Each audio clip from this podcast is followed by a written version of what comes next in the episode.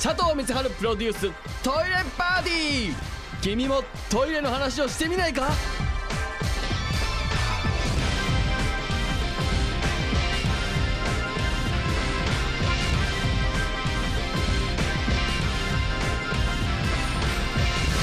さあ、えー、こちらは当初からある、えートイレ川柳というコーナーでございます。トイレに関する五七五を作って、TOTO さんが毎年えトイレの日にやっている、えー、ととトイレ川柳大賞にこ当番組から送って大賞をこう取ってね、えーこのスタジオの椅子をネオレストにしようというねコーナーでございます。こちらは、えーずっと募集しているやつですね。先ほどのちょっと新コーナーでしたけどね。行きましょう。トイレ川柳ラジオネーム概念覆す。トイレ川柳。スマホ持ち。こもる時間が長くなる。これは時代性も反映してるのでいいですね。そう確かにスマートフォンを持ってトイレに行く人がほぼじゃないほとんどじゃないですかね。まあ TwitterFacebook あとアプリ。うんいろんなことをトイレでやっぱりこう様式に腰掛けたと同時にこうやるっていう感じなのかな。うん。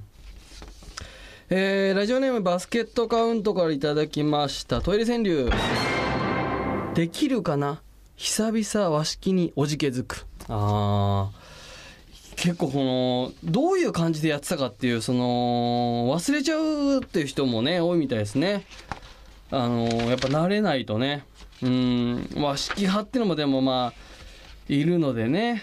うん。まあなかなかこのできなくなっちゃうっていう怖さは確かありますね。和式しかないっていうところもあるからね。えー、ラジオネームニート貴族からいただきました。トイレ川柳。ノックされあたふたあたふた便止まる。あーこれちょっと気が小さい人なんかはね。うん。結構お構いなしの人はバレバレバレバレバレバレバレってさ音をさせる人いるじゃん。あ誰かトイレ入ったなと思ったらブワーみたいなね。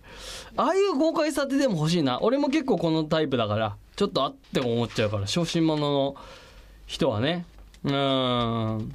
あーこれいいっすね。ラジオネーム風来坊さんからいただきました。トイレ川柳。